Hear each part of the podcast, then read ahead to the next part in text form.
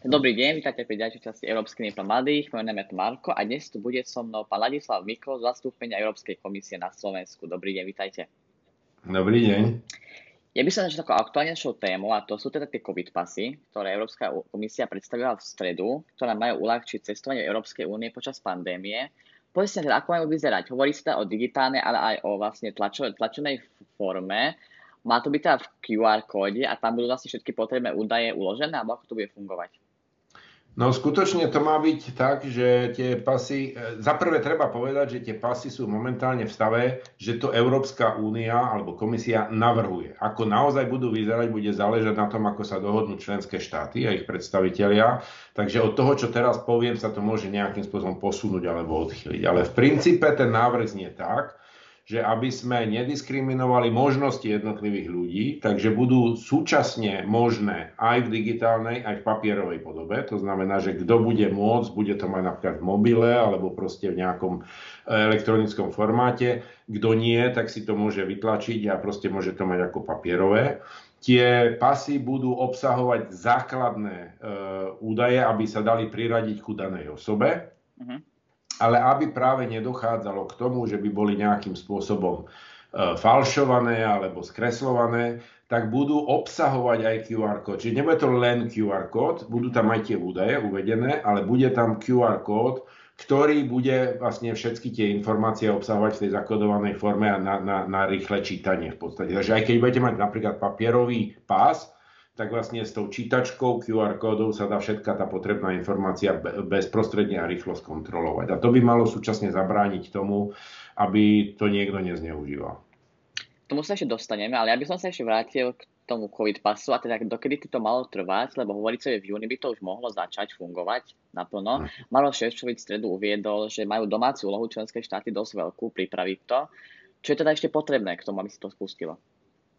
Tak musíte mať ten systém, ktorý vlastne zaručí to vydávanie, ktoré bude adresné a bude pre danú osobu a bude ten konkrétny údaj obsahovať a musíme si predstaviť, že to je niečo, čo bude pomerne logisticky náročné, lebo keď si predstavíte, že hlavným cieľom toho je, aby sa ľudia mohli povedzme, bez problémov pohybovať cez hranice a do leta o tom hovoríme preto, lebo samozrejme to má súvisieť s dovolenkami, ktoré sú síce teda na Slovensku zahranične zakázané, ale všetci veríme, že v lete už to bude možné. To znamená, že pôjde o veľké objemy ľudí, ktorí sa môžu rozhodnúť na poslednú chvíľu, že pondelok idem na dovolenku a musí byť možné, aby ten systém dokázal, že ja idem v piatok na kontrolu niekam, na test, keď nie som očkovaný. A ten test bude zaznamenaný v tom COVID pase, aby som ja už pondelok na hranici mal ten papier alebo mal ten to elektronické potvrdenie. Čiže tam je vlastne na pozadí logistická štruktúra, ktorá to musí zaistiť. To znamená, musí byť jasné pre každého občana, ako sa k tomu pasu dostane a to sa samozrejme necháva na členské štáty, ako si to zorganizujú. Či budú nejaké výdajné miesta, alebo to pôjde cez počítače, alebo to bude niekto vydávať. To už bude vecou proste každého, to je tá domáca úloha, ktorú si každý bude riešiť podľa tých možností, ktoré má, aj podľa toho, ako veľmi, povedzme, občania toho, ktorého štátu sú už naučení pracovať s elektronickým prostredím. Viem si predstaviť, že v takom Estónsku v podstate asi tie papierové pasy nebudú ani potrebovať, lebo oni sú natoľko proste digitalizovaní, že tam je to zažité, ale nie je to všade tak. Technicky to máme teda predstaviť tak, že človek, keď pôjde na očkovanie, tak vlastne ho zapíšu do registra, kde vlastne ho potom na hranici alebo pri vstupe do leta skontroluje, či je teda zaočkovaný a tým pádom môže vstúpiť do inej krajiny. Bude to takýmto spôsobom nejak fungovať? No áno, ale musí to byť ešte vlastne personalizované do toho konkrétneho osobného dokumentu. Že to musí byť z oboch strán. Vy musíte mať niečo so sebou, čím to preukážete. A súčasne... To bude ten doklad, ten QR kód. Áno, presne tak. A ten bude buď elektronický, alebo bude papierový. Ale musí to byť proste, že vy ho musíte mať u seba. To je tam kľúčová vec. Pretože viem si predstaviť, ja neviem, ako veľmi ste cestovali, ale ja keď som prekonával hranice, povedzme v Alpách, nejaké malé horské prechody, tak tam nemusí byť bezprostredne dostupná databáza nejakej krajiny niekde inde. Vy tam potrebujete len ten QR kód, aby ste vedeli prečítať tie základné údaje a pustiť alebo nepustiť toho človeka. Hej. Čiže musí to byť postavené tak, aby to fungovalo, aby to nebolo len závislé na nejakých konkrétnych podmienkach, ktoré nevieme zabezpečiť na každom mieste na hranici. To znamená, že ak teda sa začne v júni táto celý problém sa začne, to znamená, že bez tohto sa vlastne ani nedostanem do inej členskej krajiny? No to asi nie, tak to si nemyslím. Myslím si, že dovtedy bude nutné individuálne preukazovať to, čo vyžaduje tá ktorá krajina. Celá tá snaha o ten COVID pas nie je o tom, že by sme zavádzali nejakú novú povinnosť, ale je o tom, aby sme to, čo sa dnes požaduje, že buď musíte mať test starší než toľko hodín, alebo musíte byť očkovaní, alebo musíte preukázať niečo, tak aby sme mali zjednotenú platformu, v ktorej všetky tieto informácie budú a tým pádom za prvé tie podmienky nebudú pre každý štát iné, takže ten občan nebude musieť rozmýšľať, že Ježišmaria, idem do Nemecka, čo tam chcú a idem do Chorvátska, čo tam chcú, ale bude všade platiť to isté a bude to mať všetko v tom jednom dokumente k dispozícii. Čiže to by malo vlastne len uľahčiť to, čo teraz je roztrúsené, jednotlivé a možno aj nezjednotené, tak vlastne do nejakého jednotného systému, ktorý to celé akoby zjednoduší a zrýchli. Tak by sme to aj mali vnímať, že to nie je podmienka navyše, ale že je to naopak zjednotenie a zjednodušenie podmienok, ktoré už aj tak vlastne v nejakej rôznej podobe tu máme. Že ten systém bude iba tento jeden. Iným spôsobom sa už nebude dať takto, že sa môže vlastne prihlásiť na test a ten preukázať na hranici. Bude to fungovať cez tento jeden systém. No to je tá idea. Samozrejme, opakujem znovu, ako bude systém naozaj vyzerať, bude záležať na rozhodnutí rady, čiže zástupcov jednotlivých členských krajín. A my vieme, že z hľadiska tých COVID pasov napríklad tie pohľady nie sú rovnaké. Veľmi, by som povedal, otvorení k tomu sú a propagujú to hlavne tie letné destinácie, krajiny, ktoré žijú z turistického ruchu, čiže stredomorské oblasti napríklad. Niektoré iné časti Európy, iné štáty sú trošku skeptickejšie. Čiže čo z toho nakoniec zíde, bude záležať na dohode všetkých členských štátov. Kedy môžeme čakať oficiálnu, teda už konečnú dohodu? Dobrá otázka, no tak je to veľmi jednoduché. Niekedy medzi minulou stredou a začiatkom leta. Ale ako rýchlo budú schopní vyjednávači členských štátov sa zhodnúť na tom rámci, to je veľmi ťažké odhadnúť. Ale myslím si, že všeobecne je tam pochopiteľné porozumenie, že do leta by to malo byť. To znamená, ja si viem predstaviť, že predsa len nejakú dobu to trvá, potom to treba pripraviť. Takže ja by som asi očakával, že v priebehu júna sa dozvieme, ako to teda bude fungovať pre leto. V uznesení teda je, v tomto návrhu je, že okrem očkovania bude možné tá cestovanie aj buď pomocou testu, alebo keď ste prekonali teda COVID-19 90 dní, po dobu 90 dní. A hovorí sa tam aj o tom, že by sa uznávali antigénne testy, avšak nie všetky členské krajiny ich môžu považovať za akože vstupnú bránu. To znamená, že napríklad iné členské krajiny si to dajú ako podmienku, že to nestačí, je treba PCR test. Je to podľa vás dobrý návrh? Tak? Toto presne bude závisieť na tej dohode. Ja to neviem teraz predvídať. Nedokážem si predstaviť, že by tá dohoda bola taká, že to bude pre každú krajinu iné. To znamená, že nejakým spôsobom tá bude musieť byť dohoda, ktorá bude platná pre všetky tie vlastne COVID pasy a pre celú Európu. Ale aká konkrétne bude, si netrúfam povedať. Má svoje opodstatnenie, že na akých štandardoch sa tie štáty dohodnú. Že či to budú chcieť len PCR test, alebo budú chcieť prípadne antigenové testy, ale len určitého druhu, lebo sú rôzne s rôznou vypovedacou hodnotou. To je veľmi ťažké teraz odhadnúť. Ale môžeme očakávať, že sa dohodnú na jednotnom systéme. Nebude, že napríklad budeme musieť kontrolovať, že v Nemecku takýto antigenný test, tam už PCR test.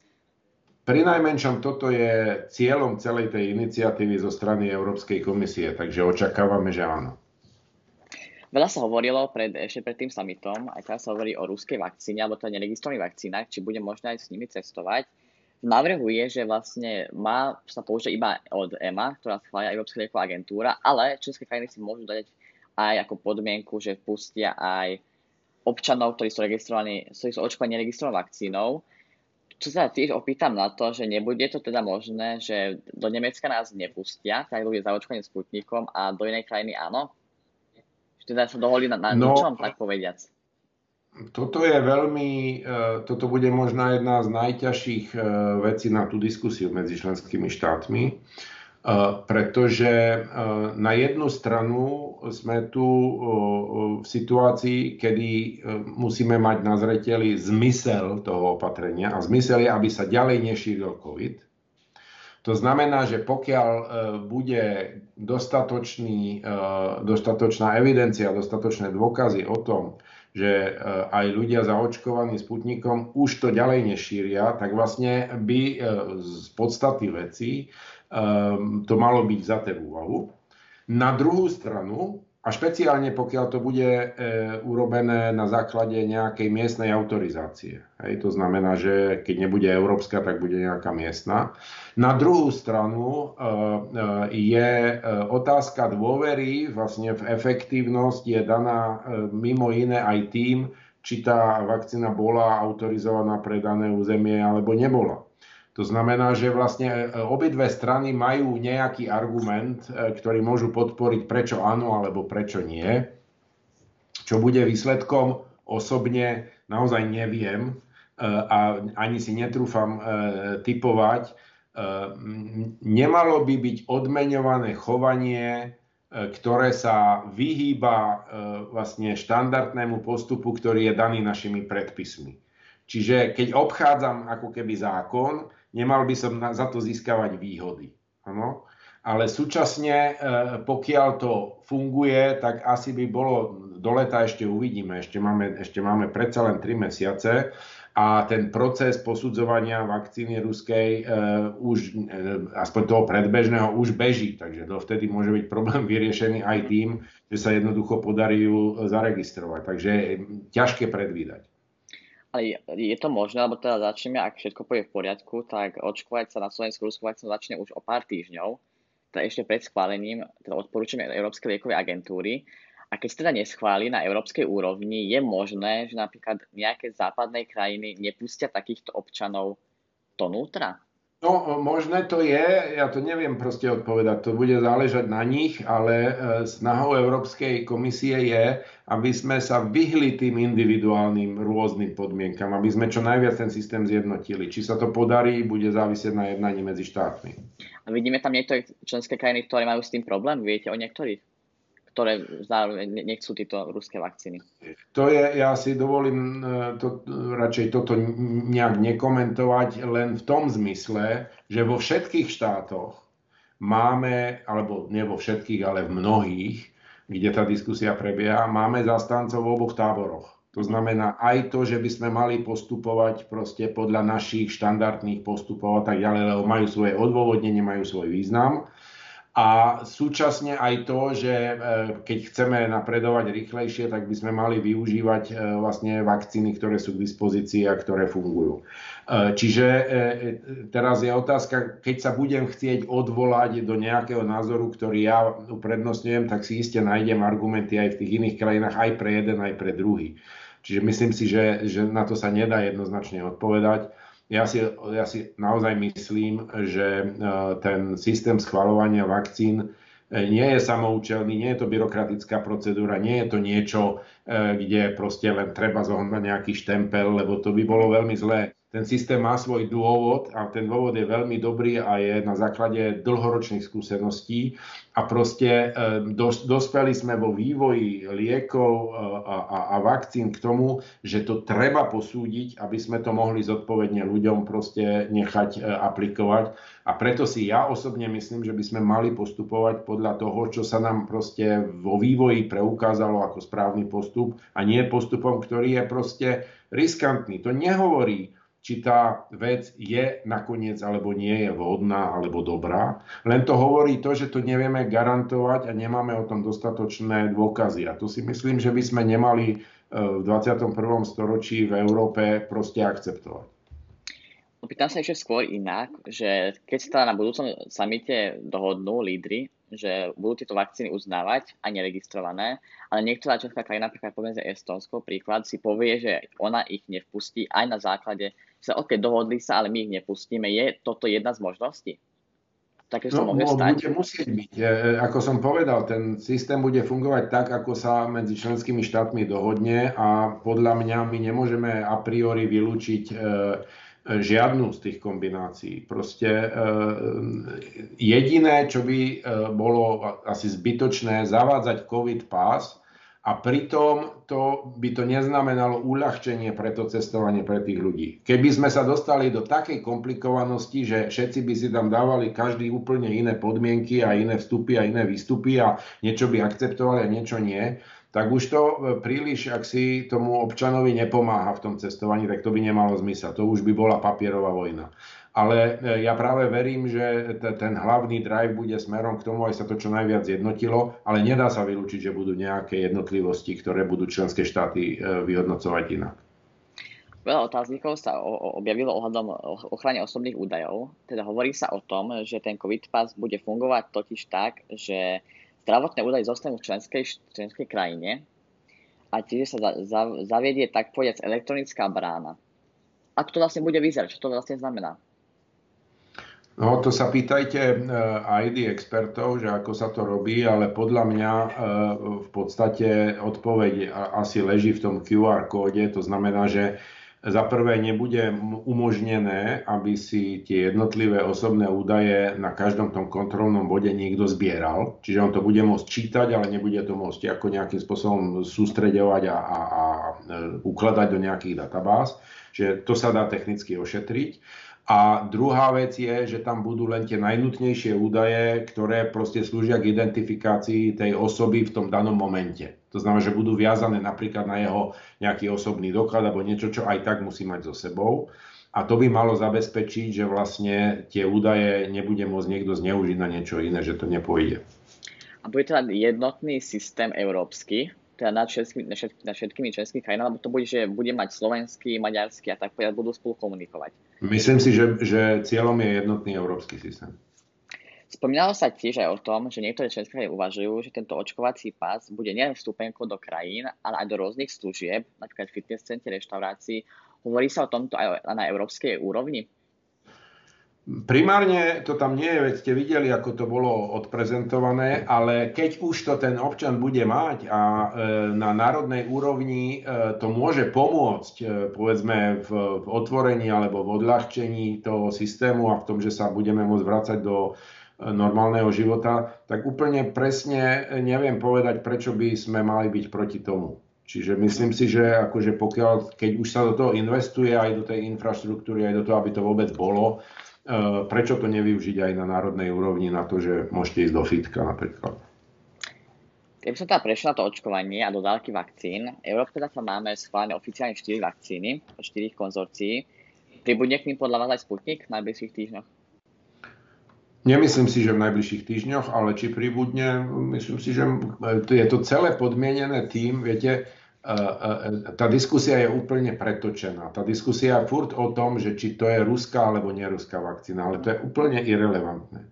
Čo je relevantné je, či sú podklady preto, aby sme ju mohli schváliť alebo nie. V momente, keď budú, tak budú posúdené, pokiaľ výsledok posudku bude, že to zodpoveda rovnako ako povedzme AstraZeneca alebo hoci ktorá iná ďalšia, no tak proste bude registrovaná. Čiže ja neviem odhadnúť, v akých krokoch bude ruský výrobca dodávať potrebné podklady, ale keď teda povedzme, že táto podmienka, keď bude splnená, že ich bude dodávať všetky, čo sú treba, osobne verím, že sa preukáže, že tá vakcína je v poriadku a tým pádom verím, že bude registrovaná. Ale to si nemyslím, že je možné za niekoľko týždňov. Keď sa pozrieme na tie procesy u tých ostatných vakcín, ktoré takisto išli rolling review a potom teda tá registrácia, tak najkratší bol nejaké necelé 3 mesiace a niektoré boli ešte dlhšie, aj pol roka. Hej. To znamená, že keď ruská vakcína začala pred 2 týždňami, tak nemyslím si, že budúci týždeň to bude hotové. Jasné. Aká bola reakcia európskych partnerov, keď sme doviezli Sputnik na Slovensko? Prišli vám nejaké od vašich partnerov, že teda nejaká reakcia na toto? No, je to zase individuálne tie reakcie. Musíme rozlišovať oficiálne a individuálne. Oficiálne reakcie nezazneli, pokiaľ viem. Jasne. Individuálne, že niekomu sa to páči, niekomu nepáči, niekto si myslí, že by sme nemali a niekto si myslí, že každá cesta dobrá, to zaznelo z viacerých miest. Čiže nedá sa povedať, že by sme mali nejakú odmietavú reakciu. Ba dokonca ale ani nejakú povzbudivú. Ja neviem ani o tom, že by napríklad Maďarsko povedalo, že hurá, už nie sme sami, alebo niečo také. Proste je to vnímané v zásade tak, že to je naše rozhodnutie a hlavne, a toto bolo zdôraznené niekoľkokrát, naša zodpovednosť. Čiže tí politici, ktorí do toho idú, legálne, právne, čiste právne, z právneho pohľadu, to urobiť členský štát môže. Má na to instrument, nástroj, ktorý to umožní. Ale je to núdzový režim a neviem, či si vždy lebo veľmi často dochádza k zámene, že sa myslí, že to je to isté. Napríklad tá registrácia EMA je nazvaná, že predbežná registrácia, zatiaľ čo ten režim, v ktorom sa to napríklad schválilo v Maďarsku, je núdzový režim. A to nie je to isté. Núdzový a predbežný nie je to isté. Pretože predbežný znamená, že to je plná registrácia s tým, že niektoré prvky tam chýbajú a pretie to není dovolené. Čiže akoby tá procedúra prešla normálne plne, ale má obmedzený ten rank, v ktorom môže byť používaná, ale tam je to tak, ako je to v plnej registrácii. A preto sa nazýva predbežná, lebo niektoré veci sa ešte budú doplňať. Príkladom môže byť tá diskusia teraz okolo použitia pre tehotné ženy. Hej. Mhm. Čiže tam to je predbežná, ale plná registrácia. Núdzová registrácia je registrácia, kedy vlastne ako keby nemám údaje, nemám inú možnosť, proste mám požiar, niečo mi horí, nič lepšie nemám po ruke a mám dobré dôvody sa domnievať, čiže to nie je dôkaz, dôvod sa domnievať, to je pocit, mám dobré dôvody sa domnievať, že toto by mi mohlo pomôcť, tak v núdzovom režime beriem na seba ten risk, že to použijem a uvidí sa. A to je rozdiel proti posúdeniu a registrácii. Je to podľa vás dobrý prístup, ten druhý? Tá núdza? Viete čo, svojím spôsobom v medicíne je opodstatnený. Mali sme už viackrát v minulosti situácie, kedy konkrétni lekári, poznajúc svojho pacienta a všetky jeho okolnosti, musia mať priestor, aby niektoré liečby mohli skúsiť, pretože to môže byť vecou proste záchrany života aj napriek veľmi nepríjemným alebo zlým dopadom na iné faktory jeho zdravia. A vlastne taký princíp existuje v nemocniciach. Lekári majú možnosť sa rozhodnúť pre neštandardnú liečbu, s plnou zodpovednosťou za to, samozrejme. Áno. A na tieto prípady bola vymyslená tá núdzová registrácia, že v tej krajine nie je dostupné nič a ja teraz viem, že niečo existuje, viem, že presne na môjho pacienta by to bolo indikované a potrebujem mu to dať, ale nemôžem čakať na procedúru, kým to prebehne, lebo by umrel. No tak ten režim je v poriadku. Že sa použije na celoplošné, celonárodné použitie vakcíny je právne povedané, je to zapadné do toho, ale vlastne pôvodne to nebolo vyvinuté, tento mechanizmus na takýto účel. Hej? Čiže je to jeho využitie, není nelegálne, ale je to trošku v iných rámcoch. Není to o konkrétnom pacientovi a konkrétnej situácii, ale je to o vlastne použití pre celý národ. OK.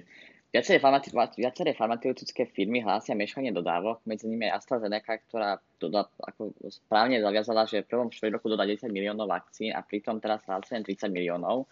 Takisto meškanie hlásia aj Johnson. Predsednička von der Leyenová pohrozila aj možným zákazom vývozy vakcín do Veľkej Británie. Je to možné? Dá sa to právne urobiť? Áno, samozrejme je to krajný mechanizmus, ale my máme v právnom poriadku konkrétne ustanovenie, ktoré to umožňuje. Dokonca, ktoré už bolo v minulosti, myslím v 70. rokoch v nejakých iných súvislostiach už použité. Nie je to veľmi časté, lebo je to vlastne silová možnosť, ale nie je to nelegálne, máme na to možnosť. Dôležité je povedať, že tie dodávky, tak ako boli dohovorené, boli sprevádzané tým prehlásením, že tie firmy vyvinú maximálne úsilie, aby dodali toto množstvo. A oni sa opierajú do toho, že vyvíjajú maximálne úsilie, ale nemajú suroviny, kapacity a preto nie sú schopné dodať. Čiže to nie je akoby nesplnenie záväzku, lebo oni akože vyvíjajú maximálne úsilie. Ale práve o tom je ten právny spor, či to je pravda, pretože niektoré prípady naznačujú, že to úsilie maximálne je vyvíjané v rôznej intenzite, rôznym smerom, aby som povedal, že pre niektorých je akoby to úsilie väčšie než pre niektorých iných. A pokiaľ je to tak, tak je to v podstate ako diskriminačný postoj a tomu sa teda chce Európa brániť. Samozrejme, že tá interpretácia takého ustanovenia, proste je to právny text a právna formulácia, takže môže byť ako veľmi rôznorodá a o tom je celá tá diskusia. Malo to byť napísané ináč? Asi áno, ale keď áno, tak ako? Brali by sme radšej v tej pôvodnej zmluve natvrdo, že musí dodať, ale potom oveľa menšie čísla, alebo chceme radšej mať väčšie čísla s tým, že sa budeme o to všetci maximálne snažiť. Ono je veľmi jednoduché ex post tie veci kritizovať, ale v danej chvíli sa rozhodujete medzi tým, či zabezpečíte čo najviac, alebo či zabezpečíte síce málo, ale určite. Neviem úplne, ktorá z tých možností, kebyže nastala tá druhá, či by sme boli radšej. Neviem. Ja si myslím, že kritici sa nájdú vždy. Ale v každom prípade tá skúsenosť je veľmi cenná a Európska komisia aj prezidentka to vo svojej reči niekoľkokrát povedala, sa z toho poučila. To znamená, teraz sa vyjednáva trošku iným spôsobom. A príde podľa vás tomuto právnemu kroku? Ja osobne to neviem odhadnúť. Mám za seba takú skúsenosť vôbec v používaní tých donúcovacích nástrojov právnych, či už na národnej, aj na európskej úrovni, že väčšinou najlepšie pôsobí tá hrozba. Nie to vlastne, ako, nie to, že to urobíte, ale to, že dáte najavo, že ste pripravení to urobiť. Takže ja budem očakávať, že sa nejakým spôsobom práve pod tou hrozbou tá situácia zlepší natoľko, že to nakoniec nebude nutné urobiť. Ale myslím si, že keď to bolo oznámené, tak to znamená, že to je mienené seriózne. To znamená, ak sa situácia nezlepší, takže sa to stane. Áno. Únia tá stále trvá na to, že do leta bude zaočkovať 50% populácie európskej. Je to tak? Včera som o tom mal veľmi zaujímavú diskusiu na internete, lebo sme sa bavili o tom, čo to tvrdenie znamená. Takže my už teraz pre istotu hovoríme precíznejšie a presnejšie, že do konca leta. Aby to nebolo, lebo keď poviete do leta, tak to môžete vnímať ako do prostred leta, do začiatku leta alebo do konca leta. A to je veľký rozdiel, to sú 3 mesiace. Že to iba dodaná môžem, v skratke, že teda v stredu Maroš Šefčovič povedal na tlačovej konferencii, do leta bude 50%, do konca leta, do augusta bude 70%. Áno, no dobre, tak to znamená, že my sa do začiatku leta tých 50%. Áno, do júna. Myslím si, že to je možné.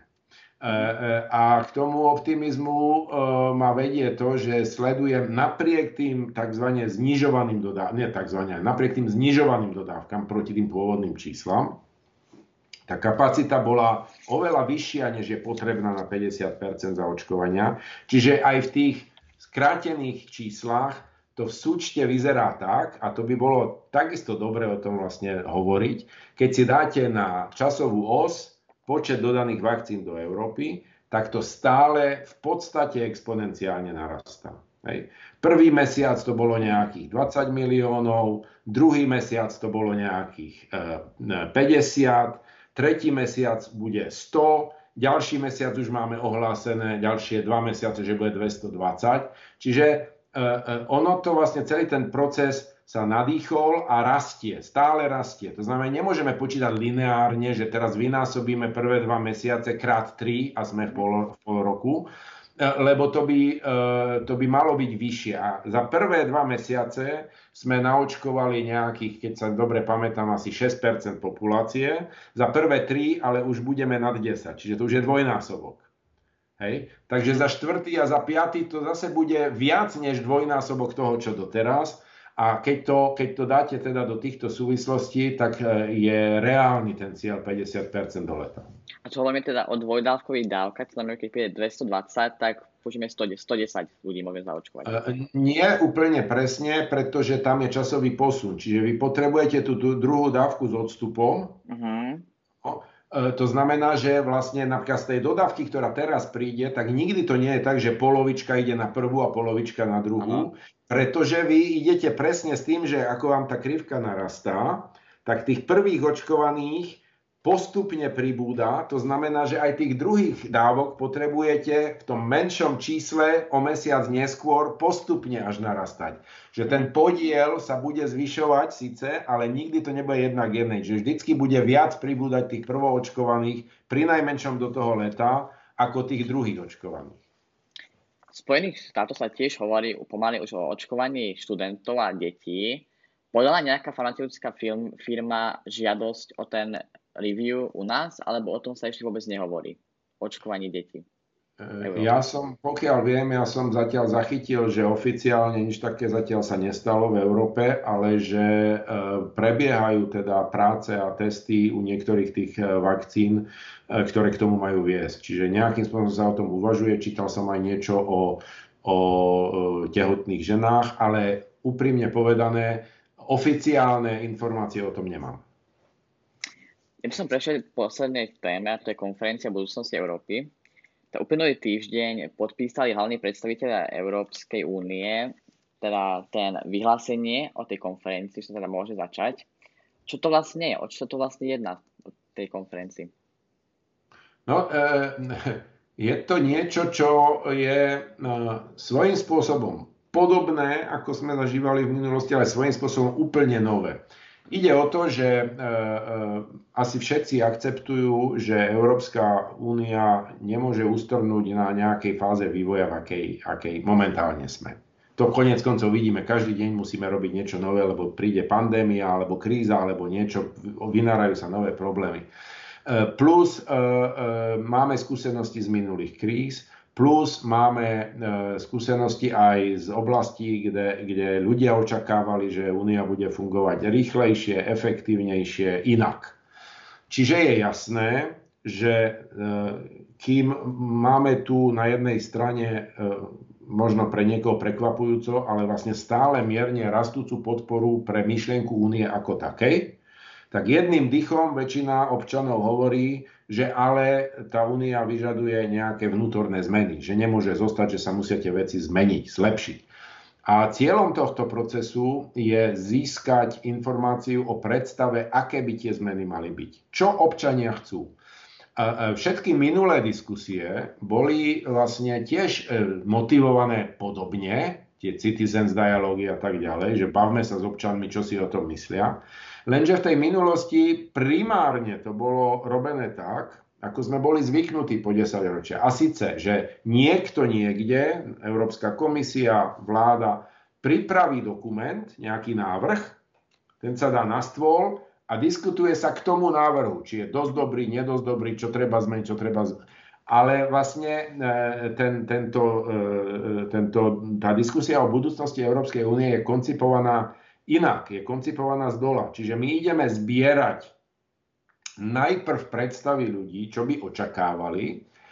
Nejak ich samozrejme bude nutné konsolidovať, koncentrovať, to bude veľmi zložitý proces. Ale až potom z týchto vstupov, ktoré prídu zdola, sa vlastne bude formulovať, aké zmeny sa navrhujú a akým smerom to má ísť. To znamená, v tomto je principiálny rozdiel, hej, že to je ten tzv. Grassroots prístup, kde teda všetci do toho môžu vstúpiť. Nejakým spôsobom sa budeme dívať na to, koľko tých vstupov chce, ktoré veci. Samozrejme, to není to isté, keď to bude chcieť jeden občan alebo 20 miliónov. Hej, ale nejakým spôsobom sa z toho proste objektívne vyselektuje tie hlavné veci, ktoré treba navrhnúť, aby sa zmenili a na základe toho potom príde ten ďalší krok, to znamená ten návrh. A v tom je, myslím, akoby ten principiálny rozdiel. Aký bude ten návrh? To sa mi predstavila, bo vlastne 7-ročný rozpočet je uzavretý. Čo je ten cieľom? Čo bude ten návrh? Že napríklad teraz rok sa bude diskutovať o tom a potom sa predloží nejaký návrh, čo vlastne občania chcú. to práve z princípu, ktorý som práve vysvetlil, je veľmi ťažké toto povedať. Pretože ako ono môže prísť prekvapujúco požiadavka od väčšiny obyvateľov na niečo, o čom teraz vôbec netušíme. Je to síce málo pravdepodobné, ale je to možné. Alebo ľudia sa viac priklonia k niektorým aspektom, ktoré sme považovali za menej dôležité ako k iným. To znamená, že v túto chvíľu tipovať, že čo to bude, neviem. Ja zatiaľ viem len o jednej veľkej diskusii a tá diskusia je o tom, či to bude znamenať návrh na zmenu zmlúv, ktoré definujú Európsku úniu. Áno. A to je samozrejme kruciálna otázka, lebo nie je úplne jednoduché, aby 27 štátov ratifikovalo nejaké zmeny v podstate toho, ako funguje tá únia. A tá odpoveď na to nie je jednoznačná. Zatiaľ to vyzerá tak, že veríme, že v tom procese pôjde skôr o nastavenie tých kompetencií, ktoré sú nejakým spôsobom už dané a rozdelené. Čiže že to je možné riešiť na úrovni právnych predpisov Európskej únie, ale v rámci tých zmluv. To znamená, že není cieľom a priori za každú cenu meniť tie zmluvy, skôr naopak, ale kľudne sa môže stať, že z toho vzíde niečo, čo bude jednoducho tú zmenu zmluv vyžadovať a potom sa musí otvoriť aj tá diskusia. Kedy bude ten cieľ vlastne splnený? To sa počíta napríklad, že o 2 roky tá požiadavka bude nastolená? Alebo to hovoríme o priebehu viacerých rokov? Toto bude záležať práve od toho, čo to bude, tá požiadavka. A ešte aj bude záležať veľmi o tom, do akej miery, lebo môžete mať, skúsim vám akože dve také typologicky odlišné situácie. Môžete mať požiadavku, ktorá bude prítomná viac menej všade, vo väčšine štátov, alebo takmer všade, a bude ju zastávať signifikantný počet obyvateľov v tých krajinách, ale dohromady to bude, čo ja viem, polovica populácie. Hej. A druhá situácia bude, že tiež to bude chcieť polovica populácie, ale budú to všetko ľudia len vo východných krajinách a nie v západných. Hej. No tak v tom prvom prípade je šanca, že sa to spoločne dohodne pre celú Európu nepomerne vyššia, než v prípade, ktorý by rozdeľoval tú Európu na dva úplne protichodné tábory. Tam akože to riešenie nie je triviálne a nebude možné proste jednoducho. Čiže bude záležať na tom, aké bude rozdelenie tej predstavy a tých požiadaviek a do akej miery to bude cez všetky štáty členské a do aké to bude nejaká lokálna proste, alebo regionálna vec, ktorú napríklad stredomorské štáty budú chcieť uzákoniť, alebo severské, alebo V4. Hej? Čiže veľmi ťažké teraz povedať, bude záležať na tom, ako budú tie požiadavky rozložené aj v tej Európe. Odštartovať vlastne má od 9. mája na Deň Európy. Ako to bude prebiehať na Slovensku? To bude vo všetkých členských štátoch. To si máme predstaviť, budú nejaké konferencie v okresných mestách, alebo to budú nejaké eventy pre vybrané skupiny, mimovládky? Najprv upresním, ten 9. máj bol stanovený ako najneskorší dátum. Že teoreticky môžeme začať aj skôr. Okay. Ale povedzme, že začneme niekedy okolo toho začiatku mája. A tu bude mať niekoľko povedzme štádií alebo fóriem. Jedna bude, že budú organizované aktívne stretnutia s občanmi aj zo strany komisie. To znamená, že ľudia z komisie prídu a proste zvolá sa nejaké stretnutie, konferencia, diskusné fórum.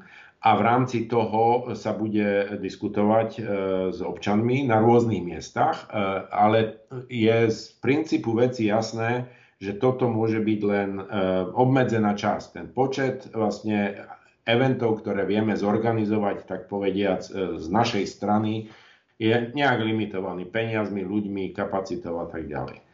Ale ten systém bude nastavený tak, že bude k nemu k dispozícii nejaká, by som povedal, onlineová aplikácia, ktorá na jednej strane bude každého občana, ktorý sa tam pôjde pozrieť, informovať, kde ktoré aktivity prebiehajú a kde sa môže prípadne pridať, ale budú súčasne umožňovať, a to je podstatné, aby si aktívni ľudia sami zo svojej vôle zorganizovali event, zaregistrovali si ho tam, pozvali si naň ľudí z okolia a potom vlastne z výsledky toho eventu vlastne pošlu do toho feedu, akože do tých výsledkov, ktoré bude potom na úrovni štátu a komisie niekto spracovávať. Čiže je tam tá vôľa na to, že keď niekto bude cítiť, že niečo proste chce predebatovať a nenachádza to v tých diskusiách, ktoré sú zorganizované, no tak môže proste prísť tým, že si to zorganizuje sám a dá dohromady a tie výsledky do toho procesu vlastne doplní. Vlastne najprv to bude 2 roky a nakoniec to bol iba jeden z tých, to všetko za ten 1 rok? No, veľa vecí sme mysleli, že bude vyzerať ináč a prišiel COVID, takže nedá sa nič robiť. Pokiaľ má ten výsledok tejto diskusie sa realizovať v funkčnom období tejto komisie, ako je jej plán, tak my proste musíme ten dopad toho covidu vziať do úvahy.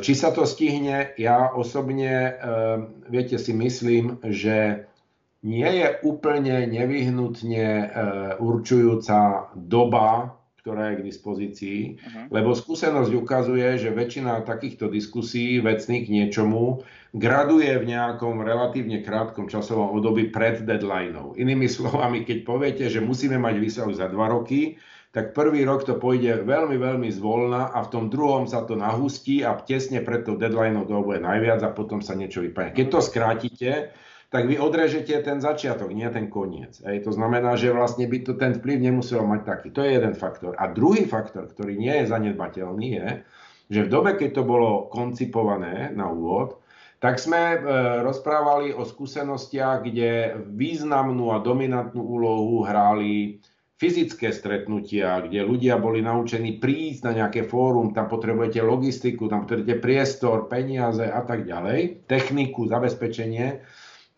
My sme sa v covide naučili komunikovať nepomerne viacej v onlineovom priestore, ktorý umožňuje oveľa intenzívnejšie a širšie zapojenie väčšieho počtu ľudí. Takže keď toto vlastne započítame teraz, že to máme k dispozícii, že môžeme oveľa viacej ľudí zapojiť v kratšom čase, lebo máme už sme sa naučili to robiť touto formou, tak si myslím, že by to nemuselo ovplyvniť vlastne kvalitu ani obsah tej diskusie. Ďakujem pekne za rozhovor. Dnes tu bol s nami Ladislav Mikol, zastúpenia Európskej komisie na Slovensku. Tešilo ma, ďakujem za pozvanie. Vidíme sa na budúce, ďakujem.